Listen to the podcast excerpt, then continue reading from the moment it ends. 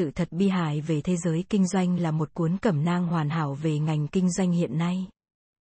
Những vấn đề được tác giả nêu ra rất phong phú, rất chân thực và sâu sắc, có tính ứng dụng cao và vô cùng thú vị.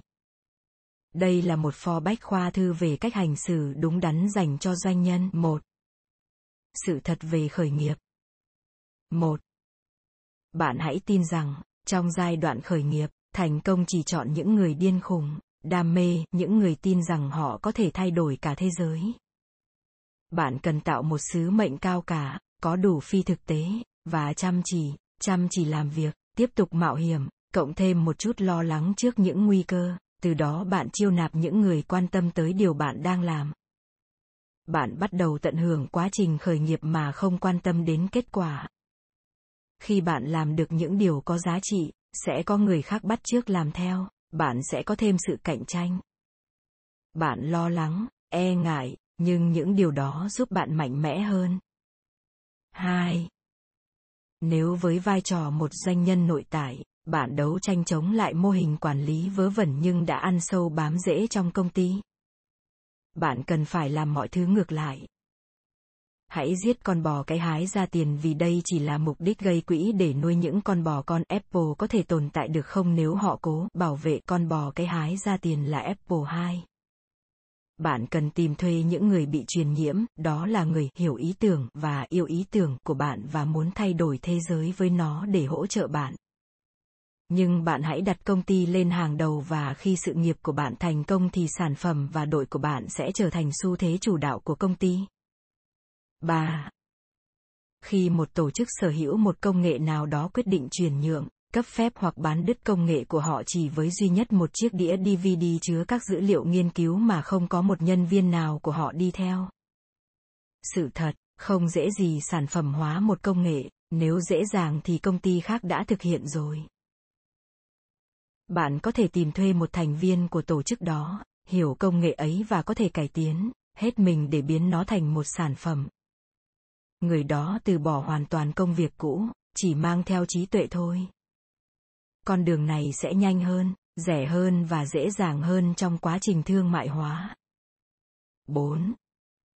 Câu tuyên bố sứ mệnh sẽ gây ấn tượng với những người đọc bản kế hoạch kinh doanh của bạn, nhưng không phải ai cũng có thể nhớ. Bạn cần tạo câu thần chú chỉ dài 3-4 từ thôi, giúp nhân viên thực sự hiểu được tại sao tổ chức lại tồn tại. Nếu nhân viên hiểu câu đó nói lên điều gì thì điều đó có ý nghĩa và dễ nhớ, nếu không thì nó chỉ là câu vớ vẩn.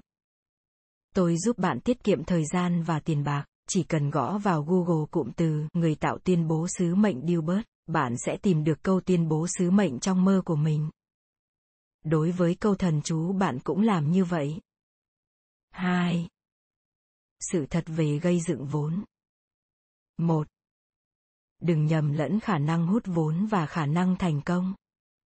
Những công ty có thể hút vốn có nghĩa họ có thể lừa được nhà đầu tư mạo hiểm nào đó khiến ông ta tin có thể đạt 100 triệu đô la. Nếu một doanh nghiệp chỉ giá trị 10 triệu đô la thì chỉ có những người bạn, những kẻ ngốc và gia đình bạn quan tâm.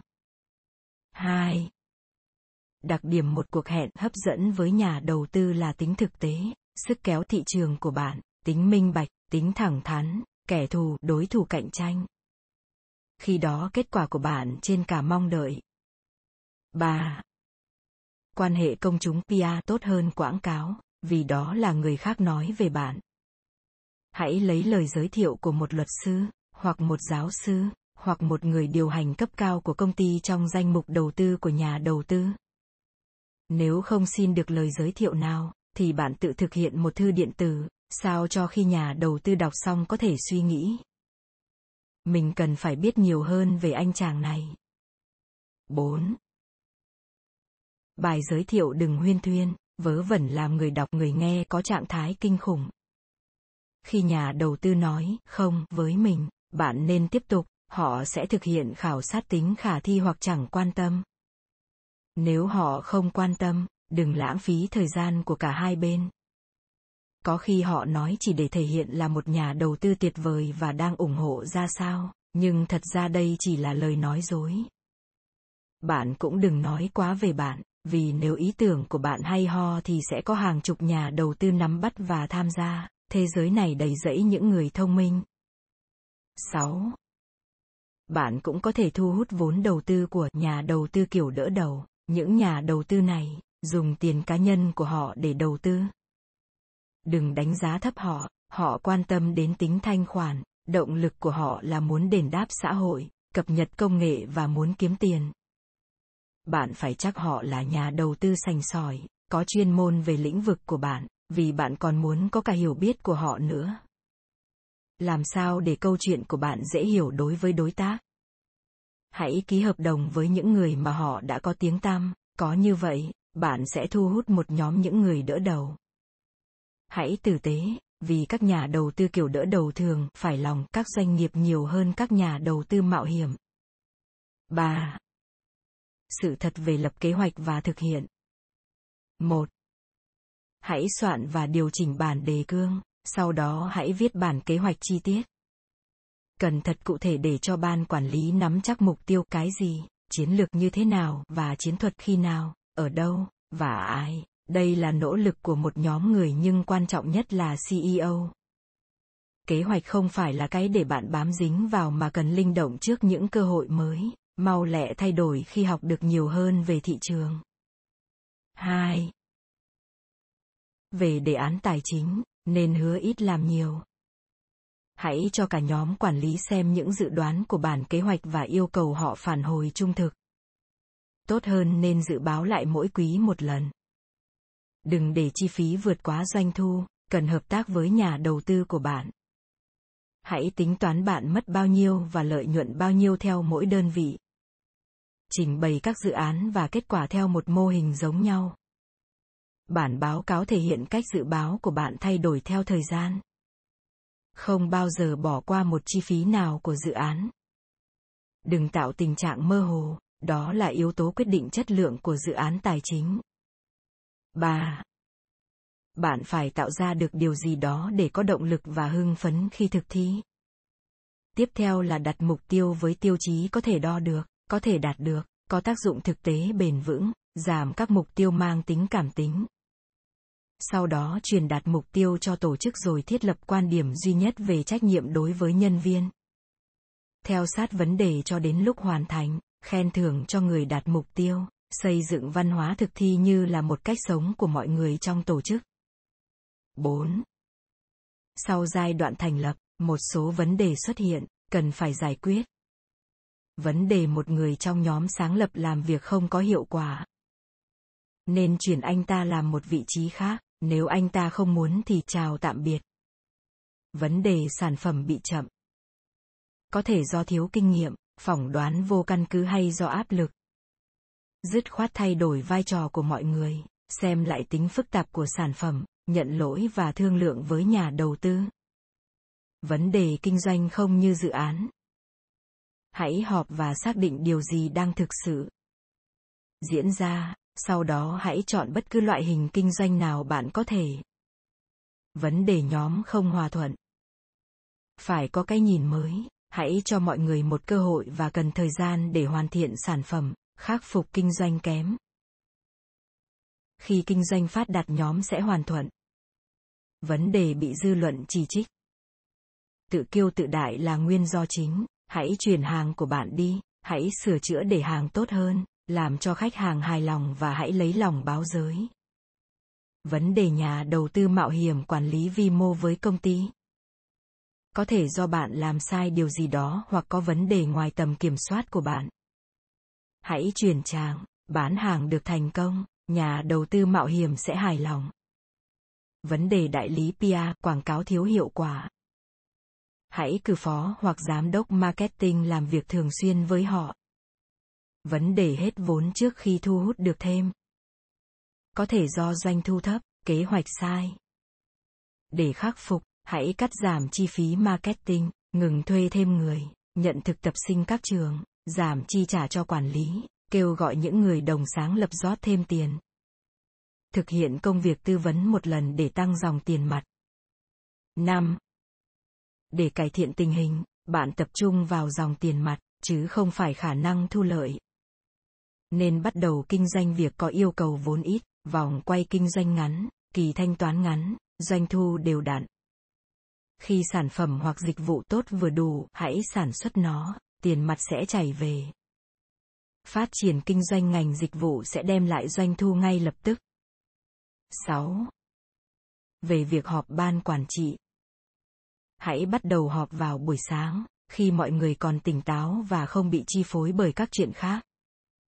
Gạt bỏ những điều vô nghĩa, không được lăng mạ người khác. Khi bạn không biết hãy thừa nhận không biết, đừng phớt lờ câu hỏi.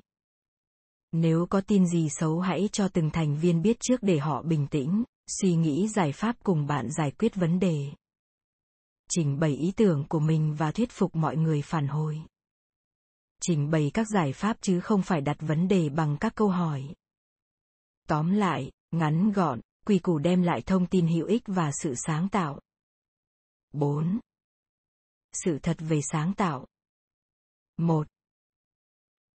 Nhiều người nói, người sáng tạo có tầm nhìn về thị trường tiềm năng, điều đó thật ngớ ngẩn. Bạn muốn sáng tạo hãy tạo ra thứ gì đó bạn muốn sử dụng, có ý nghĩa. Sự sáng tạo thực sự xuất hiện khi tạo ra đường vòng cung tiếp theo. Phiên bản đầu tiên của sự sáng tạo hiếm khi hoàn hảo được. Sáng tạo không phải là một sự kiện mà là một quá trình. Đừng lo lắng khi thị trường chậm tiếp nhận mục đích của sáng tạo không phải là tạo ra sản phẩm tuyệt vời mà là khiến một phân khúc thị trường hài lòng. Đừng bao giờ yêu cầu mọi người làm điều bạn không làm qua sản phẩm của bạn và đừng để kẻ ngốc ảnh hưởng đến bạn. Đừng bao giờ ngừng nghỉ cho đến khi bạn tạo ra điều gì đó có ý nghĩa và chuyển qua đường vòng cung khác. 2.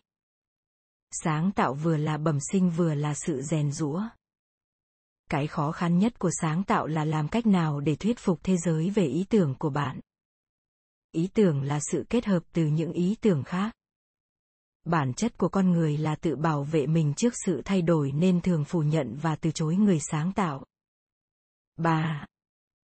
Nhiều ý tưởng ngớ ngẩn thành công, ý tưởng tuyệt vời lại chết trong vô vọng. Cho nên, phải thử làm, vì sáng tạo là thực hành, là một chuỗi những thói quen, cho phép sai lầm và rút ra những bài học từ sai lầm đó nhà sáng tạo thông minh biết chú ý ngay từ đầu việc họ đang thiết kế cho ai hay theo cách nào để hỗ trợ cảm xúc và niềm tin 4. Không tồn tại ý tưởng tốt nhất, vì điều một số người cho là đúng đắn không phải đúng đắn với người khác. Người sáng tạo vẫn luôn sáng tạo dù già tới đâu nữa. Người trẻ thì không biết sợ điều gì, có những thôi thúc mãnh liệt, ít vướng bận hơn, những nhân tố ấy giúp việc thử những điều điên khùng trở nên dễ dàng hơn đối với họ. 5. Sự thật về marketing. 1. Việc đặt tên cho một công ty hay một sản phẩm, bạn hãy chọn và bắt đầu với những chữ cái đầu trong bảng chữ cái. Tránh những tên bắt đầu bằng chữ X hay Z, vì hai chữ này nằm cuối bảng chữ cái, chúng khó đọc, khó đánh vần, Hãy chọn những từ có khả năng trở thành động từ, thường có không quá ba âm tiết và nghe kê.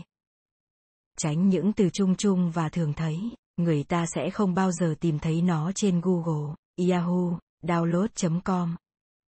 2. Nếu bạn nói tên công ty hay sản phẩm của bạn cho 10 người lạ, một nửa trong số đó đoán được bạn đang kinh doanh trong lĩnh vực nào, như vậy là tốt hãy thiết lập thương hiệu của bạn dựa vào những điều kiện tích cực, ví dụ như mang lại ý nghĩa, mang lại điều tốt đẹp, chứ đừng thiết lập thương hiệu dựa trên sự cạnh tranh. Bạn có thể chọn cho mình một thông điệp thương hiệu thương hiệu không nhất thiết phải là tiếng anh, nhưng đừng nói tiếng địa phương, vì mọi người sẽ không hiểu và thương hiệu của bạn sẽ không tồn tại được lâu. Hãy kiểm tra xem đối thủ của bạn có sử dụng những từ trái nghĩa với những từ mà bạn dùng hay không, nếu không thì có nghĩa phần mô tả của bạn vô dụng. Đồng thời, nên kiểm tra thông điệp của bạn gửi đi đã được mọi người dịch ra như thế nào, có đúng hay không? 3. Hãy tập trung vào PR chứ đừng tập trung vào quảng cáo, vì thương hiệu được xây dựng trên những gì mọi người nói về bạn chứ không phải những gì bạn nói về mình.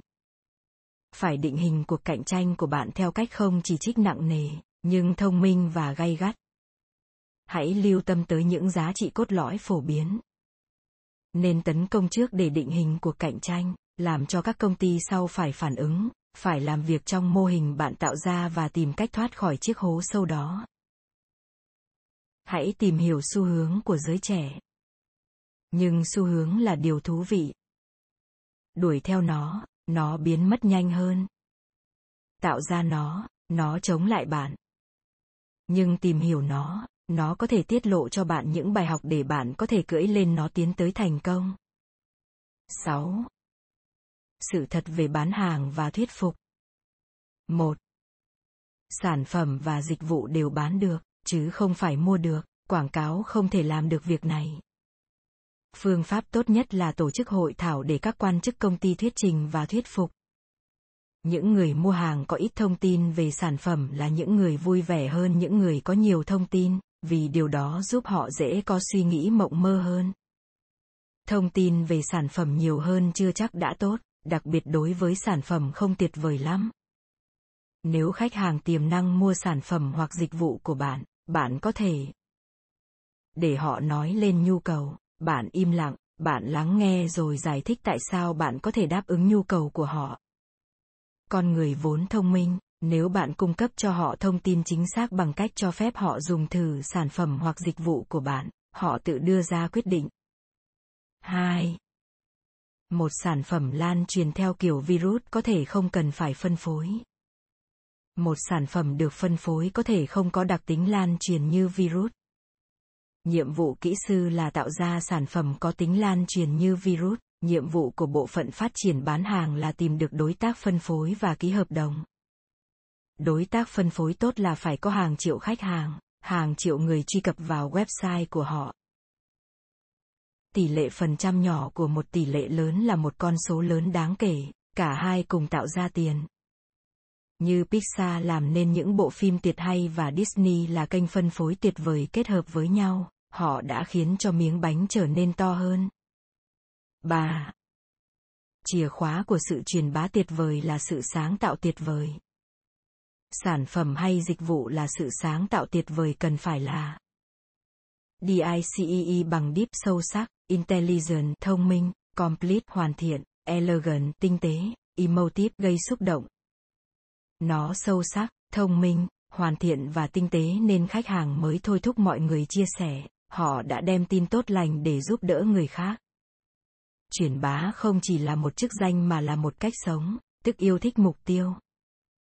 Không yêu thích mục tiêu của mình thì sẽ không thể là người truyền bá tốt cho sản phẩm đó được. Người ta thường hiểu và thích một sản phẩm chỉ trong vòng 10 phút. Sau 10 phút mà họ không thích thì không thể nào thuyết phục họ được. 4.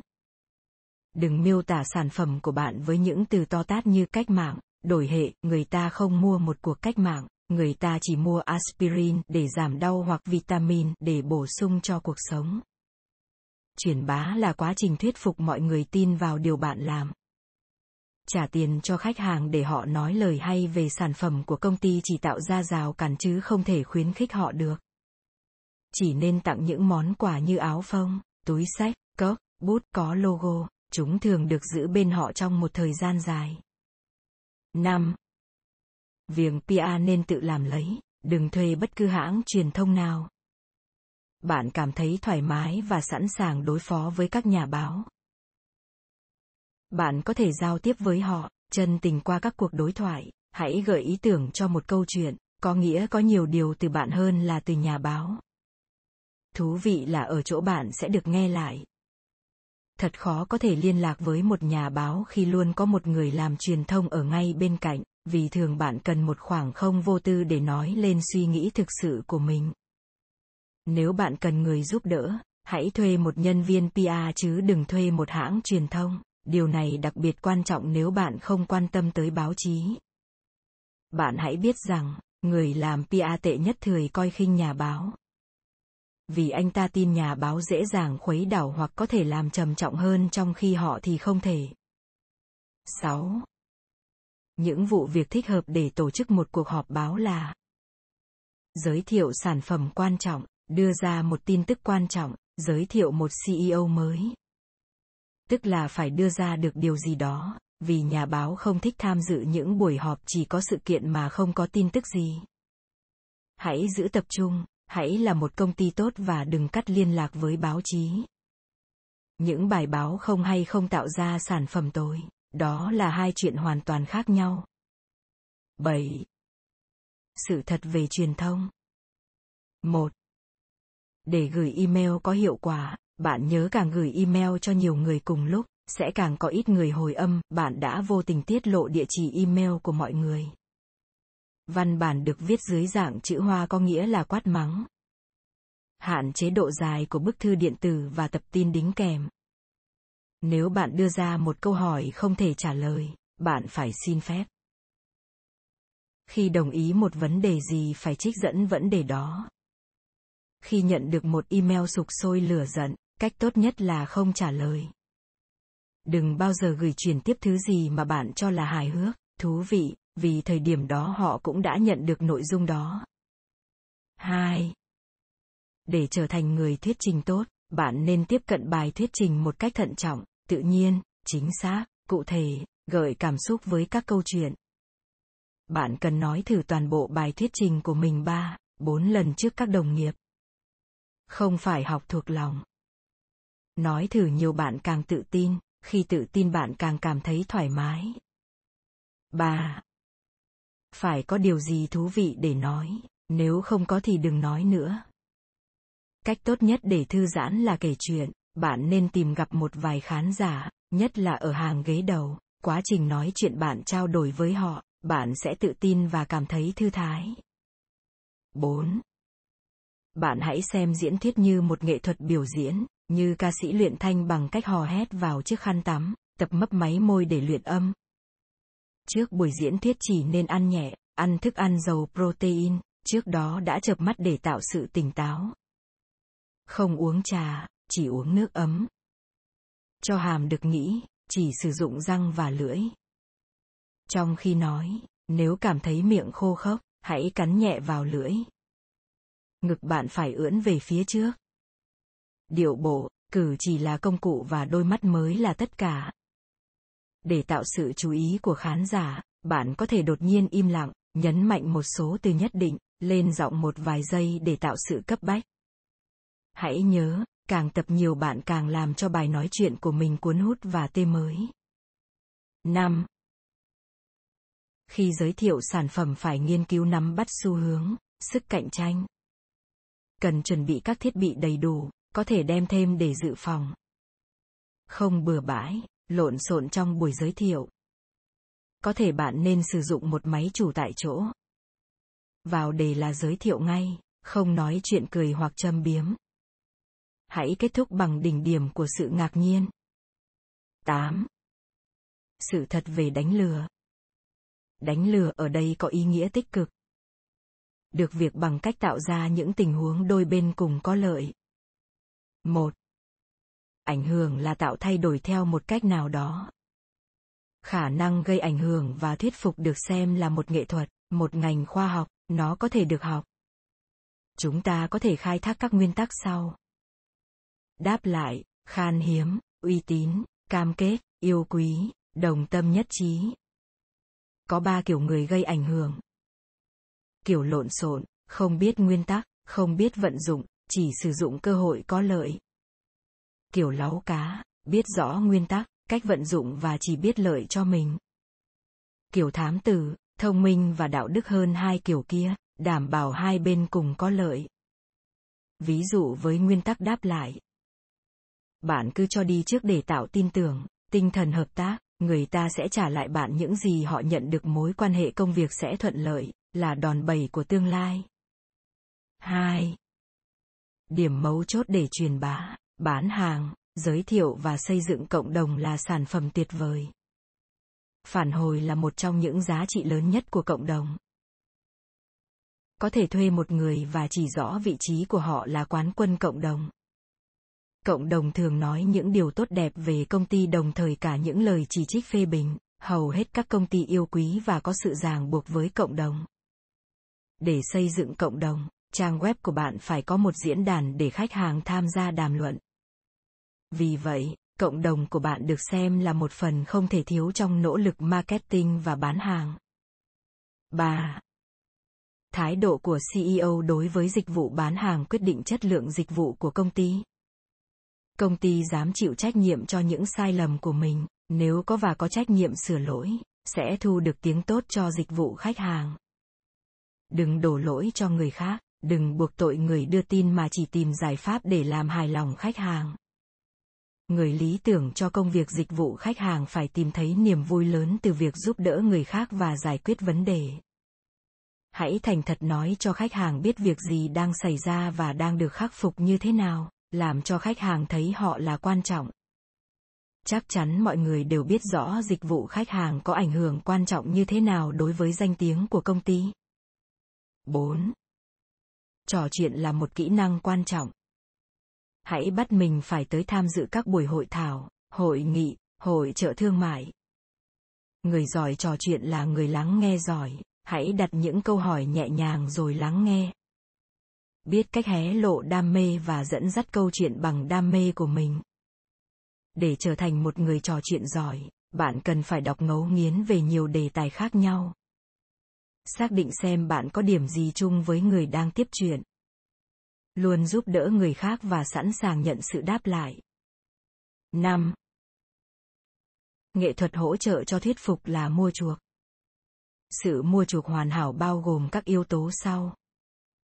Có uy tín, tức bạn cần xứng đáng với điều bạn đòi hỏi, biết đồng cảm và đem lại lợi ích cho cả hai bên. Vì nếu bạn làm điều đó tốt cho tôi, Sao tôi có thể không làm điều gì đó tốt cho bạn chứ? 9. Sự thật về cạnh tranh. 1.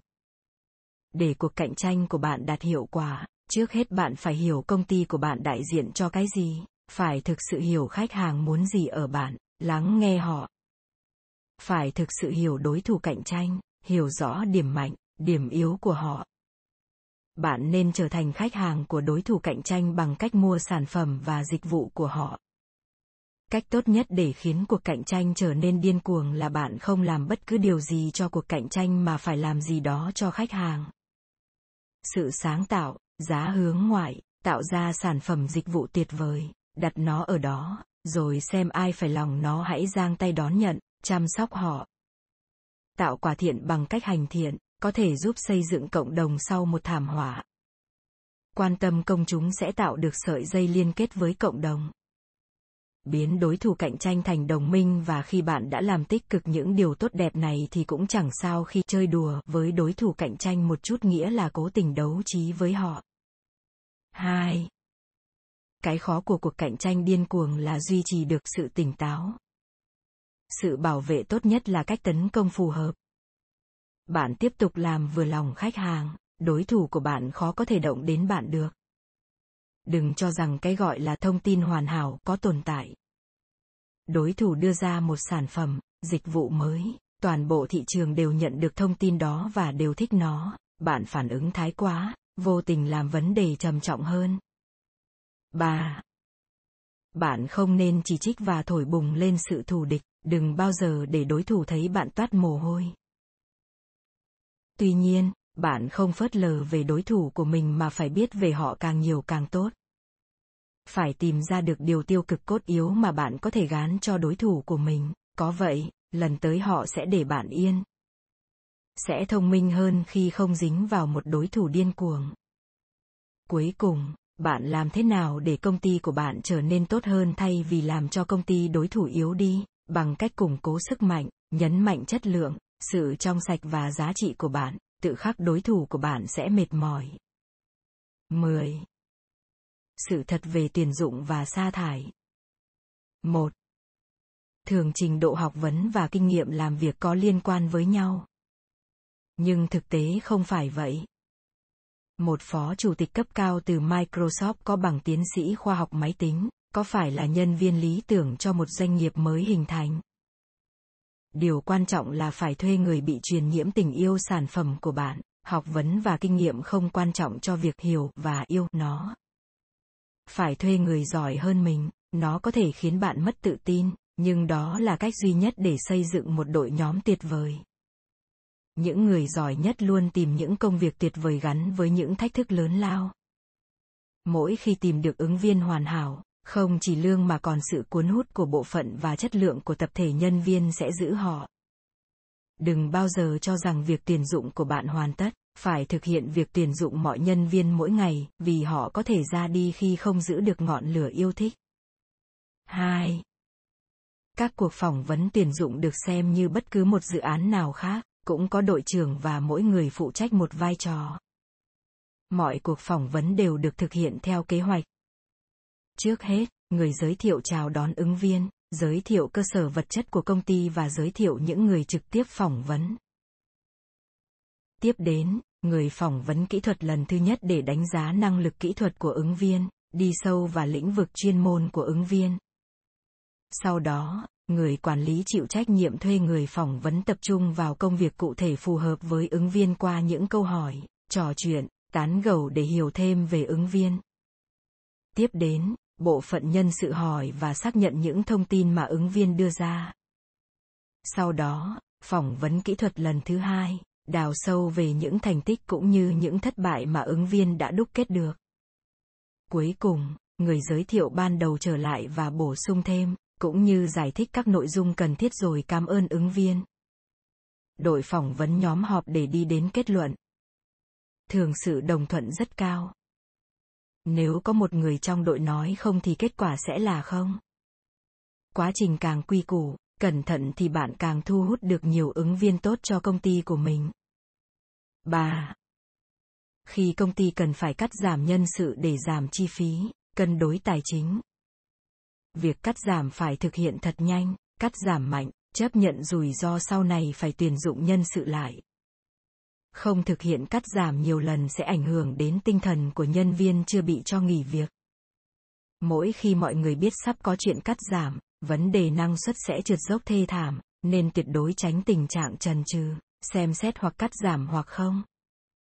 Chính CEO là người chịu trách nhiệm cắt giảm, không thể đổ lỗi cho ban giám đốc hoặc bất cứ lý do gì khác. Bạn không có dũng khí làm điều đó, đừng làm CEO. Tổng chi phí cắt giảm nhân sự dù với gói bồi thường vẫn rẻ hơn việc giữ người không hạn định. Đây là việc cần phải làm để bảng chi phí và lợi nhuận trông đẹp hơn. Về mặt đạo đức, ngoài các chế độ quy định, bạn phải có nghĩa vụ cung cấp các dịch vụ tư vấn tìm việc. Hãy để mọi người nói lời tạm biệt, sau đó ra đi. Ngay sau đợt cắt giảm, bạn cần phải truyền động lực cho những người ở lại, bạn cần nói chuyện với họ, họ cần sự giúp đỡ và lời khuyên của bạn. Cắt giảm nhân sự dù sao cũng còn dễ hơn sa thải nhân viên. Trước khi sa thải một nhân viên bạn cần hỏi ý kiến tư vấn của những người công bằng, trung thực, những người hiểu rõ về luật lao động. Bạn phải lắng nghe tâm hồn bạn, xem có lỗi của bạn trong khâu tuyển dụng, đào tạo hay không. Qua tài liệu theo dõi hiệu quả công việc của nhân viên, bạn gạn lọc suy nghĩ của mình là đang làm điều đúng đắn hay không. Tuy nhiên, phải kiên định nhưng đừng lầm giữa sự kiên định và xấu tính. Tổ chức một buổi gặp mặt ngắn gọn, một đối một, nói cho họ biết quyết định của bạn. Hãy bình tĩnh và sáng suốt nhất có thể. Đừng làm nạn nhân mất thể diện. Lý tưởng nhất là để tình huống này không bao giờ xảy ra. 11. Sự thật về việc làm. 1. Ở công ty, để tránh bị bóp nghẹt, bạn hãy tránh xa những người tiêu cực. Để phớt lờ họ, bạn lao vào sáng tạo để tạo ra sản phẩm và phục vụ khách hàng. Bạn hãy định hình hoặc tái định hình về bản thân, như xác định bản thân mạnh mẽ hơn là mẹ, là bố, là chồng, là người trí thức, là lập trình viên, hoặc vai trò gì có ý nghĩa. Viện dẫn ra những khuôn mẫu tích cực để từ đó nâng cao hiệu suất. 2. Những kẻ nổi loạn nơi công sở được định nghĩa bởi sức mạnh và tính độc đoán trong ý tưởng của họ, vì họ đại diện cho điều gì đó độc nhất, chống lại hiện trạng. Cảm quan về mục đích của họ không chỉ là khác biệt có tác động mạnh mà còn có tác dụng kích thích và công phá. Họ thường đem lại lựa chọn hấp dẫn cho doanh nghiệp. 3. Để đối phó với những người khiếm nhã trong công ty, bạn hãy đón nhận khó khăn và đối đầu với nó. Tìm kiếm những chiến thắng nho nhỏ để có thể giúp bạn tiếp tục. Bạn nên làm những gì có thể để tránh gặp và tương tác với những người khiếm nhã. Hãy hợp sức lại với những nhân viên khác và sau đó mới vạch trần anh ta. 4. Cách hòa hợp với đồng nghiệp, điều quan trọng là khả năng làm việc với những người khác, chia sẻ vẻ vang với người khác, vì nước nổi thuyền mới nổi. Còn đối với những kẻ ăn bám, những kẻ này thường có cách để leo lên tận đỉnh của tổ chức và tìm cách trả thù, tốt nhất là bạn cắn răng chịu đựng chúng và cố để không bao giờ chung một đội với chúng nữa. 5. Có những ông xếp khiếm nhã thường bắt mọi người phải chờ đợi, họ quát tháo la mắng mọi người, ông ta nghĩ rằng quy tắc, luật lệ dành cho ông ta phải khác, đánh giá người khác trên thang giá trị của ông ta, yêu cầu người khác làm điều mà ông ta không làm, gọi cho nhân viên vào bất cứ thời gian nào. Vì thế, khi nhận việc, bạn nên kiểm tra trước, dù sao tránh vẫn hơn. Bạn nên kiểm tra thông tin về người xếp tương lại của mình khi ông ta kiểm tra lý lịch của bạn. Hãy tìm hiểu thêm từ những người bạn tin tưởng, tìm hỏi những người làm việc với ông ta trong quá khứ. 6. Để thực hiện cuộc thương lượng có hiệu quả bạn cần phải một Biết mình 2. Xác định điều bạn thực sự mong muốn. 3. Xác định điều bạn không quan tâm. 4. Xác định điều bên kia thực sự muốn. 5. Tạo ra một kết quả đôi bên cùng có lợi để mọi người đều vui vẻ. 7. Việc bạn chịu đựng một cuộc họp nhàm chán, kéo dài và chẳng có mục đích gì, chính là một kỹ năng sinh tồn quan trọng. Bạn xem các nội dung đang nghe là vớ vẩn, tầm thường, phớt lờ tất cả, bạn chỉ tập trung tư tưởng vào điều bạn muốn hoàn thành. Bạn hãy nhớ, nếu sau này bạn thành lập công ty thì cuộc họp của bạn không diễn ra như thế này. 12. Sự thật về làm điều thiện. 1. Những doanh nhân vì lợi nhuận xây dựng mọi thứ. Doanh nhân xã hội chủ yếu tìm thấy động lực từ những hối thúc đạo đức. Họ tập trung vào việc thay đổi xã hội chứ không phải việc kiếm được nhiều tiền. Qua đó, họ sẽ cảm thấy dễ chịu và hạnh phúc cũng như được tôn trọng. Không có một tiêu chuẩn cụ thể để so sánh hoặc đánh giá về doanh thu hay lợi ích của họ, nhưng rõ ràng họ đã đạt được nhiều ảnh hưởng hơn từ mỗi đồng đô la họ tiêu xài. 2. Để thu hút người tài và nhà hỗ trợ, họ tạo ra những cơ hội làm việc phù hợp với tài năng quan tâm về giá trị, truyền cảm hứng và viễn cảnh thay đổi thế giới trở thành một phần của điều gì đó lớn lao hơn bản thân họ. Thời đại chúng ta giàu có hơn nhưng chưa chắc hạnh phúc hơn so với ông bà mình. Cho nên, chúng ta bị ám ảnh bởi việc phải tìm kiếm hạnh phúc được làm công việc với nhiều thử thách và có ý nghĩa sâu sắc cùng với những đồng nghiệp mà bạn tôn trọng đó là những yếu tố mà doanh nghiệp xã hội mang lại cho bạn. 3 nhiều doanh nhân nổi tiếng, họ tìm thấy một cơ hội mới để giải quyết vấn đề xã hội một cách sáng tạo mà không được giải quyết bởi các thể chế truyền thống. Sự giàu có và tài sản để lại sau mấy chục năm làm cho họ có cảm giác không thỏa mãn, luôn trống rỗng, trong lúc trước mắt họ, những nguy cơ, thách thức mới. Môi trường dịch bệnh nghèo khó mà họ không thể ngồi yên đối mặt gần như có một sự tỉnh thức toàn cầu và họ trở thành những người có giá trị hơn với thế giới 4. Tổ chức phi lợi nhuận cũng có marketing, kinh doanh, tài chính, công nghệ thông tin, nhân sự, chiến lược. Có lẽ khác biệt lớn nhất của các tổ chức này là có những cuộc sống đã được thay đổi. Tiền chỉ là một phương tiện để đạt được mục đích đó. Cổ đông là những người nghèo và những nhà từ thiện. 5. Để thay đổi được thế giới, cần phải thay đổi giá trị, có ý chí chính trị và đạo đức và cần phải có tiền, phải xem đó là một trọng trách thiêng liêng. Rào cản lớn nhất của sự xóa đói giảm nghèo là sự lãnh đạm, nên chúng ta cần phải biến đói nghèo thành vấn đề cá nhân. Bí mật thật sự trong việc gây quỹ là khái niệm đỡ đầu trẻ em, nói chung chung thật khó, nhưng quyên tiền để giúp một đứa trẻ cụ thể sẽ dễ hơn nhiều, đó là cá nhân hóa. Người làm marketing cũng phải thông minh. Còn nơi nào tốt hơn để bạn có thể tiêu tiền của mình và biết được mình có thể cứu được mạng sống của một đứa trẻ và thay đổi thế giới. Vấn đề đói nghèo, bệnh tật là vấn đề khó giải quyết nhất của con người. Qua internet, chúng ta làm cho khái niệm xa với về đói nghèo trở nên thực cần giải quyết có hệ thống và sự quyết tâm. Lời kết. Những nhận thức muộn mằn của tôi trong cuộc sống. Hãy sống phụ thuộc vào cha mẹ lâu nhất có thể. Đừng vội vàng bắt đầu làm gì. Hãy kiểm tra đam mê của bạn dựa trên số tiền của cha mẹ bạn. Đừng vội bước chân vào nơi làm việc cho những kẻ ngốc biết ít hơn bạn lại kiếm được nhiều tiền hơn bạn. Hãy theo đuổi niềm vui chứ không phải hạnh phúc hạnh phúc là phù du, niềm vui mới là điều không đoán trước được và mãnh liệt hơn. Thách thức điều đã biết và tiếp nhận điều chưa biết. Vì sai lầm lớn nhất trong đời là chấp nhận điều đã biết và từ chối điều chưa biết. Hãy học một ngoại ngữ, chơi một loại nhạc cụ và một môn thể thao. Tiếp tục học, không bao giờ được ngừng học hỏi, bạn có thể học được vô vàn điều hay mà không cần tới trường học cách yêu thích bản thân hoặc thay đổi bản thân cho tới khi bạn có thể yêu thích chính mình. Cuộc sống không thử thách có thể không đáng sống, nhưng cuộc sống chưa được sống thì không đáng để kiểm nghiệm. Đối thủ lớn nhất chính là bản thân bạn. Hãy giữ gìn và tuân thủ điều tuyệt đối càng nhiều càng tốt. Hãy sống vui với gia đình và bạn bè trước khi họ ra đi. Mọi việc không bao giờ tốt hoặc xấu như chúng có vẻ thế tôi đã học được cách kiềm chế sự lạc quan cũng như bi quan vào lúc tuổi già.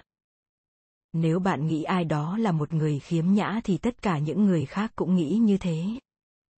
Nếu bạn nghĩ ai đó là tốt, thì không nên mặc định rằng người khác cũng nghĩ như vậy. Cuộc sống quá ngắn để đối phó với những người khiếm nhã, đừng lãng phí thời gian đối với họ, hãy dành thời gian cho những người mà mình thích đánh giá người khác bằng ý định của họ và đánh giá bản thân bằng kết quả. Thái độ này giúp bạn giữ được sự khiêm nhường. Đừng yêu cầu người khác làm điều bạn sẽ không làm. thank you